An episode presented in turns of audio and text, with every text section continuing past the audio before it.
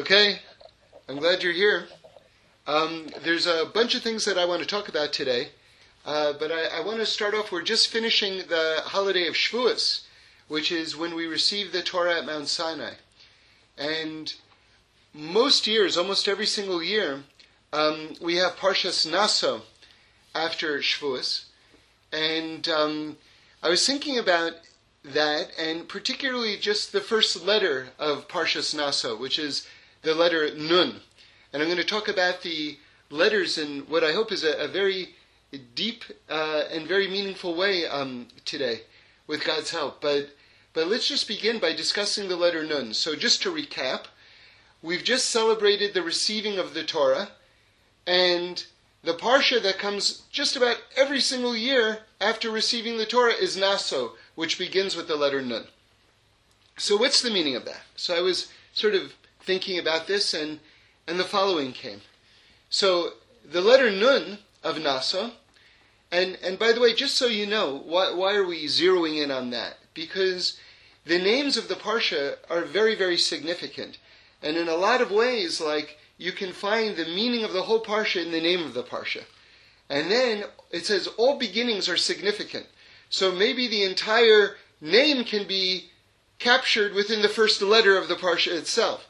So basically, we're boiling everything down into its DNA. That's why we're zeroing in on the uh, on the first letter of the parsha. So it's not it, that's the methodology behind this. Okay. So again, we just got the Torah at Mount Sinai. Keep the word Sinai uh, in the back of your mind because we're going to return to that. We just got the Torah at Mount Sinai, and now we're reading Parshas Naso, which begins with the letter Nun, which is sort of like everything is uh, is sort of like condensed into that Nun. Okay. So, so why the letter Nun? So we know in Gematria, the numerical equivalent of the letter Nun is, is the number 50. Now, how does that connect to, to the Torah? Well, in, in a couple of very obvious ways. In the first way, we know that we received the Torah the 50th day after we left Egypt. So everything has been leading up to the 50th day. So that's, that's, that's, and of course we've been counting Sfiras HaOmer, culminating with the 50th day of the receiving of the Torah.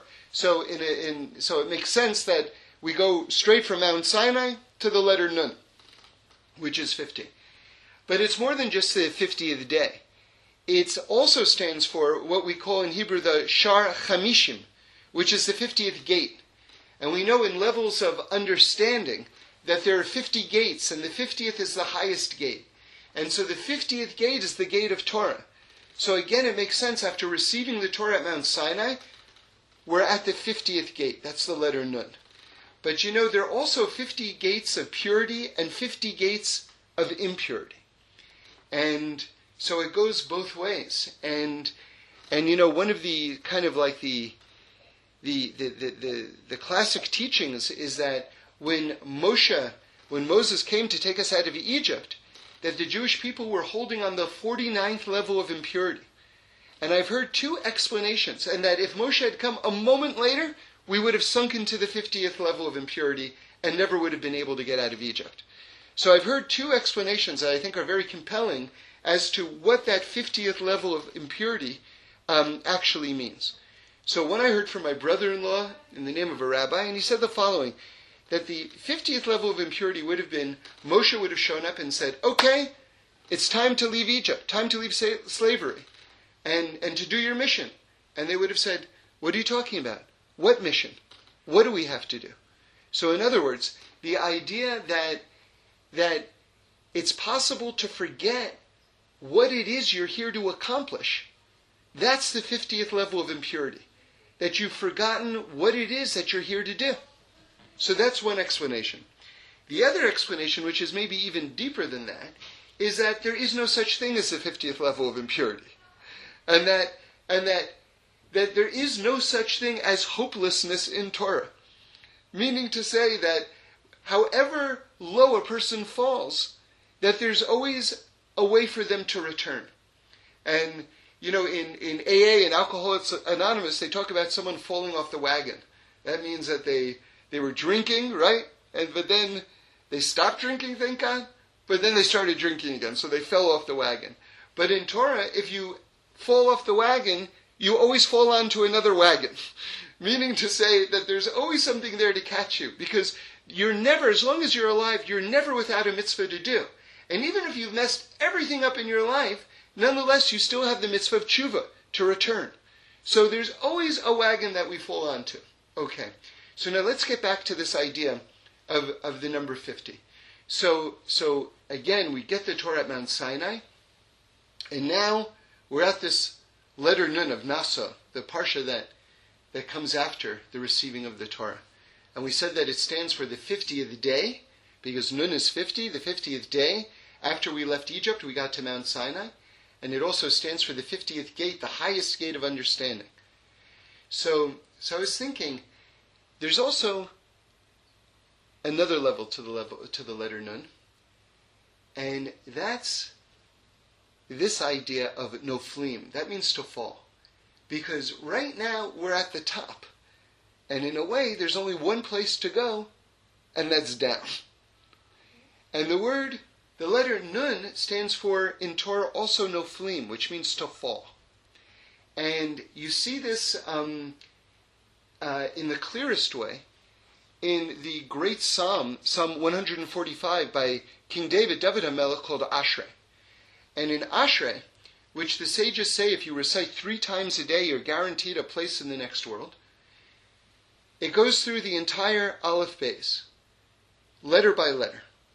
And that's a way that you're able to sort of, so to speak, sum up all the praises in the world to God. Because even though that would be impossible to do, nonetheless, if you could say something on each letter, so to speak, it's like you're trying to say everything possible uh, in praise to God. So, significantly, even though King David goes through the entire alphabet, he leaves out one letter and that's the letter Nun. And the sages say in Gemara Bruchas, the reason is because Nun stands for the word noflim, to fall. And he didn't want to make reference to the idea that the Jewish people should ever fall spiritually. And so he did something actually really brilliant, which is the letter after Nun is the letter Samech. Samech means to uplift. And actually, the letter Samech is a circle. And I heard from my Rebbe, from Reb Shlomo, something very beautiful, which is that when you hug someone, what you're doing is you're making the letter samach around them. And on a soul level, what you're communicating to them is that you're not going to let them fall. So when maybe the reason why it feels so good to be hugged is because when you're getting hugged, it's like Hashem is communicating to you through that person. God is telling you, I'm not going to let you fall. And so, so in the Ashrei, which goes through all the letters, it leaves out the letter Nun for falling, but the letter Nun reappears in the next line, in the letter Samech. It says, Somech Hashem lechol hanoflim. Hashem uplifts all of the fallen ones. So this is a beautiful reframing. In other words, the only time that any mention is making of falling is only in the context that Hashem is going to lift up all the fallen ones. Okay, so so it's true. Here we are after receiving the Torah at Mount Sinai, and and we get to this letter Nun, which is all the way at the top, and there's only one place to go but down, right? Ah, so now let's look at the letter. Let's look at the word Sinai, Sinai, right? It's spelled Samech, Yud, Nun, Yud. And so I was thinking about that, and I realized, wow, Yud and Yud in Sinai spells out the name of Hashem. And Samech, Nun, Samech stands for Somech, and the Nun for no Noflim. In other words, the name Sinai itself says Hashem uplifts all the fallen ones. Meaning to say that it's that as an aspect of receiving the Torah, God says, I know you're human beings, and I know you're going to make a mistake, and I know you're not always going to get it right, but I'm promising you that I'm always going to be there to pick you up and to lift you up. So I shared this thought uh, with Rabbi uh, Krupkin, from uh, currently of Canada, formerly of Los Angeles, and he added something so beautiful. He said, "Wow, okay, so that's so so so you so you've given this this this idea that Sinai is Hashem somech noflim. Hashem lifts up the fallen ones. Yud Yud Samech Nun. Well, look at look at this week's parsha. That Nun that we've been talking about is the first letter of Parshas Naso. Look at the word Naso. So there's um, certain letters. Um, part of the depths of Torah study is that when you pronounce a word, the tongue moves around the mouth, and certain letters emanate from certain parts of the mouth. Like the letter B is B. If you go B, you'll see that it comes from the lips. And then some letters like Ches comes from the back of the throat. And so there are groups of letters that are um, categorized by which part of the mouth they come out of. And letters that come from the same part of the mouth can be interchanged, can be exchanged for each other. So, for instance, naso has the letter sin in it. That's like the letter shin, but with the dot on the other side, okay? So the letter sin can be exchanged for the letter samach, because they both make the same noise. S, s. So sin, according to classic Torah study, can be exchanged for samach. So now let's revisit the name of this week's parsha, Naso, right? Nun, Shin gets exchanged for Samech, and we have Aleph. So again, we have the Samech and the Nun. The name of the parsha itself is Somech Noflim, and the Aleph stands for Anochi, because Hashem at Har Sinai, at Mount Sinai, announced his presence with the word Anochi, I am, I exist. So here you see that in the parsha that comes right after the receiving of the Torah, the same idea exists from Sinai, which is Hashem uplifts the fallen in this language of Anochi. So something something very, very beautiful, I think. Okay, so so I want to transition into another thought because when when are we most in need of being lifted up? And I think that the answer is when we feel most alone, most abandoned. And so the question is, what do you do at those moments? So, you know, on an intellectual level, we know God fills the entire world and that it's impossible to be separated from God. No matter where you are, no matter what you do, whether you're doing great things in your life or not so good things in your life, whatever it is, wherever you're holding, if you're alive, that's proof that God is right there. Because who's keeping you alive? Who's keeping the world going? So, but these are all, when a person is feeling low and down and out, depressed, these are all intellectual thoughts. That's usually not enough to get you to feel Hashem's presence or to feel your own self worth. So the question is, what do you do to activate the awareness of God and, and, and, and, and that sense of relationship when, when you're not feeling connected, when God seems concealed. And so, so I was thinking about something, and this feels to me very foundational, um, what, what I'm going to share with you right now. Um, and maybe is just a very good tool to keep in mind going forward. So, one of the great ironies, in, in my opinion, in the entire Torah is perhaps the greatest revelation of godliness in the whole Torah is the splitting of the Red Sea. If you ask people like, what's the biggest miracle in the whole Torah? I think most people would tell you it's the splitting of the Red Sea. And by the way, it says when the sea split, just so you know, that all the heavens split also. And that the lowest person, spiritually speaking, had a vision of godliness and of the heavens greater than Yecheskel, greater than Ezekiel, which is one of the greatest descriptions that we have of the upper worlds. That was the lowest spiritual person.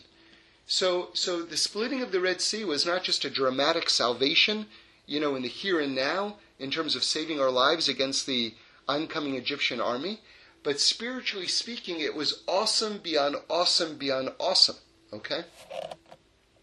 Now, the, the very least of it, the very least of that miracle was how much Hashem demonstrated his mastery over water. right? That's that, that's that's pretty simple. Nonetheless, I point that out because the next event that takes place, not actually in the written Torah, but chronologically, it's the next thing that happens. Um, so, so this the, the connection I'm about to make isn't so obvious because you don't actually see it when you're flipping the pages of the of the Torah itself. But nonetheless, this is the next event that happens. Is that all of a sudden, after the splitting of the Red Sea, the Jewish people don't have any water to drink for three days? Now, isn't that just astounding? That here God splits the seas, splits all the heavens, and now all of a sudden there's no water.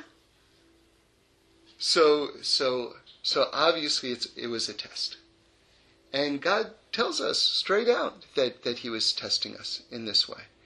Now the sages say something very, very amazing, which is that water always stands for Torah, and that the Jewish people didn't learn Torah for three days. All right, so let's just take it back a step.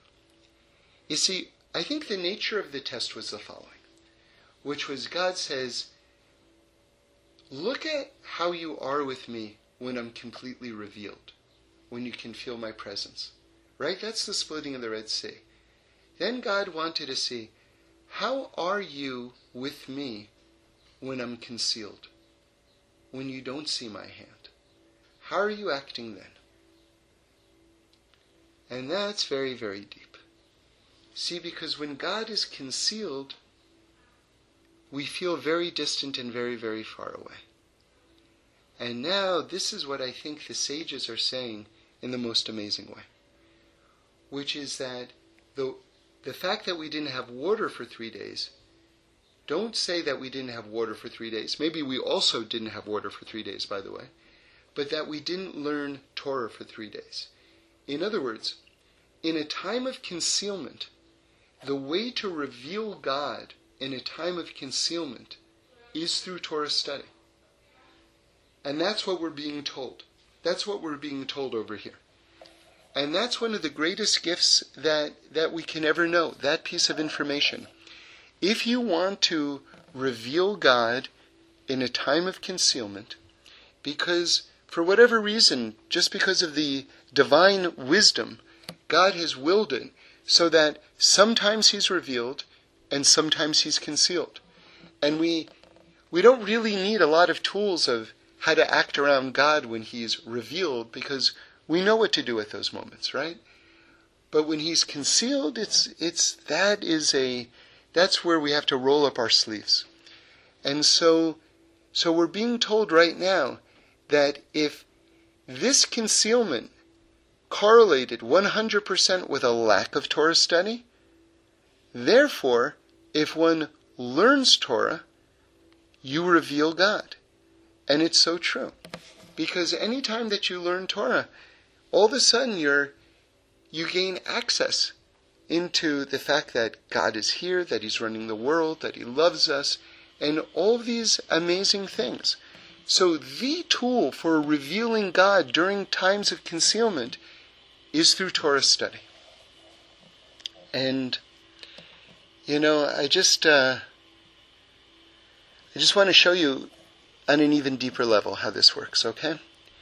When God created the world, you know, one of the the, the, the first things that it says in the Torah is Vayhi Or, which means let there be light. So, so we tend to think, and we're mistaken by the way, but we tend to think that that light that God said, "Let there be light," he, that God was talking about the light of the sun and the reflected light of the moon. It's not true. He was talking about an awesome, awesome, awesome light that we call the Or Haganuz, because that means the hidden light. Because God saw that that light would be enjoyed by those who aren't worthy to really experience it. And so God took that created light, that awesome, awesome light, which, by the way, burned for 36 hours. And the Rokeach says this is why we have 36 candles that we light over the course of Hanukkah, because we're tapping into that hidden light, okay? But God took that light and hid it away until the end of days, when God's oneness is going to be completely revealed, or to the extent that we can grasp it anyway. And that light is going to be a big factor in terms of just absolutely opening up unbelievable gates of perception for us. So the question is, if it says God hid that light away, where did he hide it? So I saw from the Bnei Yissaschar something very amazing. The words Es HaOr, which is referring to that light, Es HaOr in Hebrew means the light. The gematria, the numerical equivalent of Es HaOr, the light, referring to this great original light, the numerical equivalent is 613, meaning to say that God took that light and put it into the Torah itself. Ah, so now when we say that the great tool for revealing God during times of concealment is to learn Torah, now you see it on a much, much deeper level. That just the act of opening up a Torah book, there's so much light, so much of that heavenly light has been placed in the Torah itself that when you open up that book and you begin to learn it, all of that light begins to flow out, and all of a sudden, nothing is concealed anymore. So it's it's it's very clear on a, on a, on a, on a metaphysical level. It's very very clear. So, but what one has to remember is to learn Torah. That's why it's so important to learn Torah every single day, because if you make it part of your life, then you're constantly generating light. And so even when times of concealment come, because you're already generating light, you're going to be protected and you're going to be able to have clarity even when other people don't have clarity.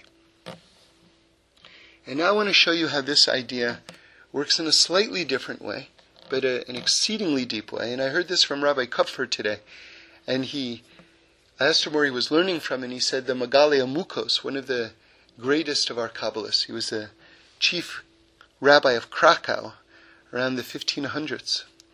So, so a very amazing, awesomely, awesomely holy Rav. Um, so now listen to this. He he asked me this question. You may have wondered it yourself. Why do we have 22 letters in the Aleph Beis? Remember, our mystical tradition is that God created the world out of the Hebrew alphabet. Okay, so so if that's the case, that's so foundational, then then 22 letters, well, that must have an awesome meaning, right? Why 22 letters? So so the answer is not obvious, not obvious at all. You know, if you're good with numbers in the Torah context, 22 doesn't necessarily spring any immediate answer to mind. So where you know, you say, wow, that is a really good question. Where is that number 22 coming from? Why 22 letters? And remember, I'm always saying that that when you when you hear that teaching that God created the world out of the Hebrew letters, don't think that God took, you know, the letter Aleph and banged it against the letter Beis and made, you know, Detroit. You know, it's a it's it's working on a a far deeper, much more sophisticated level than that. The the letters are signifying different energy wavelengths. And, and it's talking about combination of different heavenly energies in order to make creation. Okay? So, so we have a concept called tzimtzum. Tzimtzum means that you're taking um, something very great. Like, for instance, we talk about how God took his light at the time of creation or an aspect, in the, the very outermost aspect of God's light, and that He compressed it, compacted it down until it became something that was material, and that's the that's the physical universe. Okay, so in other words, it's not just it's not that there's something that's material and something that's spiritual, and that they're two completely different paradigms and different entities. That's not it at all. It's one spectrum. Something goes from the from light, from from from the spiritual, and gets slowly compacted, compacted down until it's actually something that exists in the physical universe. Okay? So in other words, physicality is compressed is compressed light. Okay, that's that's these are very very uh, important ways to understand what we inhabit and, and, and what it means to be alive and, and just interact in the world. That this is all light. And remember, God exists in this aspect, this dimension of creation, as much as he does in the highest aspects. It's just that he's he's more concealed here. He's not less present here. He's just more concealed here. Okay. So now, this process of taking light and and condensing it and, and compacting it, this is called tzimtzum. That's that's what tzimtzum means. Okay. So now, remember what our question is. We're wondering why are there 22 letters? It says God look that God created the world out of the 22 letters of the Hebrew alphabet, meaning to say out of these divine energies, he compacted them together and somehow combined them and created the physical universe, okay? And the spiritual worlds as well. All right. So now listen to this. Now we're ready for the thought. You see, if if God just had if God just exposed ourselves or exposed the highest level of his of his emanation, which we say the, the holiest name of God is the letters Yud and Hey and Vav and Hey, right? What we refer to um, in conversation as the Yud Ke Vav Ke, right? Because we don't even want to say the letters in a row because it's so holy. We want to be very, very respectful. So the letters Yud Ke Vav Ke, this this aspect of Hashem, nothing could stand in its nothing could stand before it. It would blast everything it would blast everything in its presence. Um, you know, sometimes I think of an example. Imagine. So, um, imagine that uh, someone was very, very thirsty, and you wanted to give them a drink of water. So you took a water cannon and held it close to their face and turned it on. Well, a giant blast of water would come and probably knock them down, and they probably wouldn't even get a drop of water in their mouth because it's just too massive of a revelation for, for it to be received. So that's the idea of Hashem's name. So if God were just to emanate from this aspect of himself, this Yud-Ke Vav-Ke aspect of himself, nothing could exist in its in it in, in in its stead. It would blast through absolutely everything. So God in in creating a physical universe has to create garments around himself, so to speak. And that's um that's a lot of the spiritual worlds. Um, leading up to the physical world, okay? It's all God and it's only God. God is the only power. But nonetheless, God, so to speak, puts a garment around him. Now listen to this. If you take the letters Yud Ke Vav Ke, and now again, let's think about energy again. If God, so to speak, wanted to turn down the volume one one notch or one one level, okay? Well, to to emanate a little bit less, if you will. Okay, so the letter Yud, the letter that goes before the letter Yud, you know, every letter has a number. So the letter Yud is 10. So what's the letter 9? What would be a, a less powerful emanation, a more concealed emanation? Well, that would be the letter Tet. Okay? Then after Yud comes the letter Hey. What comes before the letter Hey? What's a tuned down um, version of the letter Hey. Well, Hey is the fifth letter. The fourth letter is Dalid. Okay? Then we have the letter Vav in Hashem's name. The letter before that is, is Hey. And then we have the letter Hey again, the last letter in the Yud Ke Vav Ke. And the letter before that, again, would be Dalid. So, once again, if we were to take sort of down the tuned down version so to speak, of Hashem's holiest name, the Yud and Hey and Vav and Hey, it would be Tes, Dalid, Hey, Dalid. So let's add that together, okay? Tes is 9, Dalid is 4, so that's 13, plus 5, Hey, that becomes 18, plus Dalid, 18 plus 4 is 22. Ah, the 22 letters of the Aleph Beis. Ah, so that's where it comes from. Unbelievable. In other words, again, just so you understand the concept, God's holiest name is it's, it's like that water cannon, so to speak, blasting out water. No one could drink from it. Nothing could receive from it. It would blast away everything that stands before it. Nothing could stand before it. So God, in constructing the, the universe, the spiritual worlds and the physical world, right? God has to do this act. He has to be mitzamsem. He uses tzimtzum to compress, to lower this, this level, to conceal this highest level of emanation so that something can exist in his wake, in his presence. And so the first sort of tuning down of God's name adds up to the number 22, which are the letters of the Aleph Beis. And now with these letters, with these, with this new tuned down lower level of, of, of spiritual emanation, God uses this energy to create the entire universe. Okay. So this is this is really something. And again, this is another amazing recommendation for learning Torah. Because all of the Torah, the, the Torah, the Ramban says that the, the Torah is one long, uninterrupted name for God. Okay, so and that and that it's just all these just amazing combinations of energies.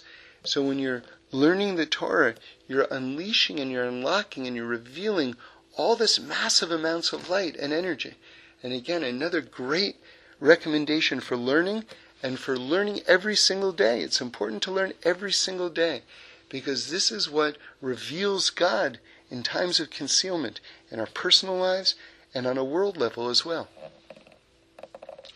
I want to just uh, end with one one more thought, a separate thought, really, but it's uh, something that came to me, and I, I liked this thought because here you see um, some a lot of different uh, fundamental things uh, intersecting. You see the calendar intersecting with the portion of the week. You see the text of the Torah intersecting with the souls of Israel. Okay, so a lot of things coming together here. And um, I'll try to say it as clearly as possible.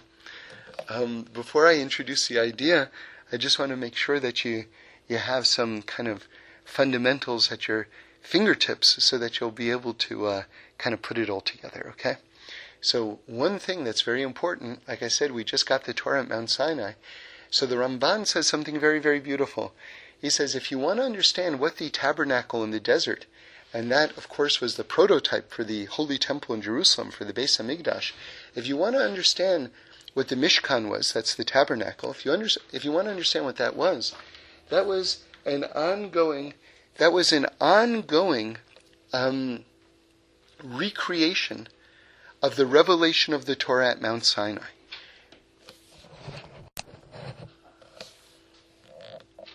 So the the way that works, I think, uh, is is hopefully clear because what happened at Mount Sinai, we received the Torah, and what was held in the Mishkan in the tabernacle, the tablets of the Torah, and there were also miracles that took place um, in the Mishkan in the tabernacle, just like there were miracles that took place at Mount Sinai. And God continued to speak to Moshe in the Mishkan, in the tabernacle, and of course at Mount Sinai, that's when God spoke to the entire world. So you see that the that the tabernacle, the Mishkan, was an ongoing recreation of all of the events at Mount Sinai, and um, and that continued um, into its uh, its its uh, incarnation as the Holy Temple in Jerusalem. Okay. So, so basically the thought there is that Mount Sinai equals the Mishkan. Okay. Now, where was the Mishkan? The Mishkan was put in the middle of the encampment of the Jewish people. So we all surrounded it. And again, that was like a Mount Sinai experience because because when we got the Torah at Mount Sinai, we were encamped all around the mountain, right? We, we lived encamped around the mountain for, for a year after the receiving of the Torah. So, so God placed the, the tablets of the, of the Ten Commandments and the Mishkan itself in the middle of the encampment of the Jewish people when we traveled through the desert. And now, who was in the inner circle, like the first people, the first tribe that was that surrounded the the tablets, the the Mishkan, which was like Mount Sinai? That was the tribe of the Levium, okay, the Levies, who worked and assisted in the Mishkan itself. Okay. So now, with all that information in mind, look how you see all of this come together in a beautiful way. Okay? The holiday of Shavuos, which is the receiving of the Torah at Mount Sinai, and we said that that's like the Mishkan, right? The holiday of Shavuos, almost every single year, happens between two parshas that we read, in, which is um, it happens between Parshas Bamidbar and Parshas at Naso.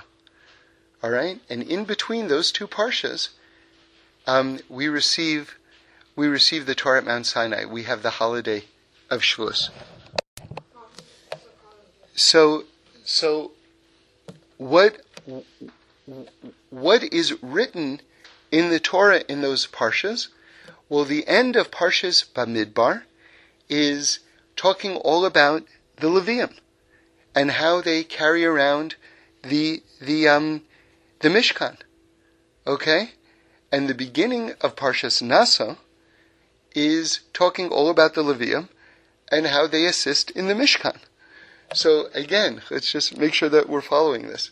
The holiday of Shavuos, right, which is the giving of the Torah, which is like the Mishkan itself, right, which was the ongoing creation of the giving of the Torah, that comes between two parshas, Bamidbar and Naso and Bamidbar and Naso are talking about the Levium and how they and how they assist in the Mishkan, which is the ongoing recreation of the giving of the Torah at Mount Sinai, which is the holiday of Shavuos, which is always happening in between Parshas Naso and Parshas Bamidbar.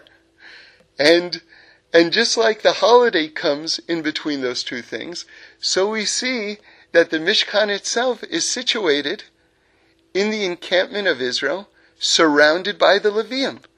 So here we see an intersection of the calendar when Shavuos comes, with the parshas of the week, when Bamidbar and Naso comes, with the encampment of Israel, where the Mishkan is, with where the Levium were um, uh, situated, which is all around the Mishkan.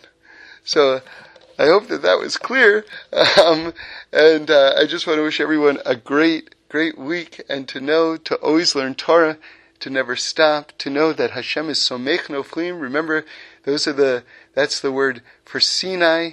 Somech Noflim, Yud Yud is Hashem. Hashem uplifts the fallen. That part of the condition of giving the Torah is that God never lets us fall. And no matter how far we fall down, God is always there to lift us off, lift us up. And that if you fall off the wagon, you always fall onto another wagon. And, uh, and that uh, we should just have this strength, the strength, the strength to always keep going.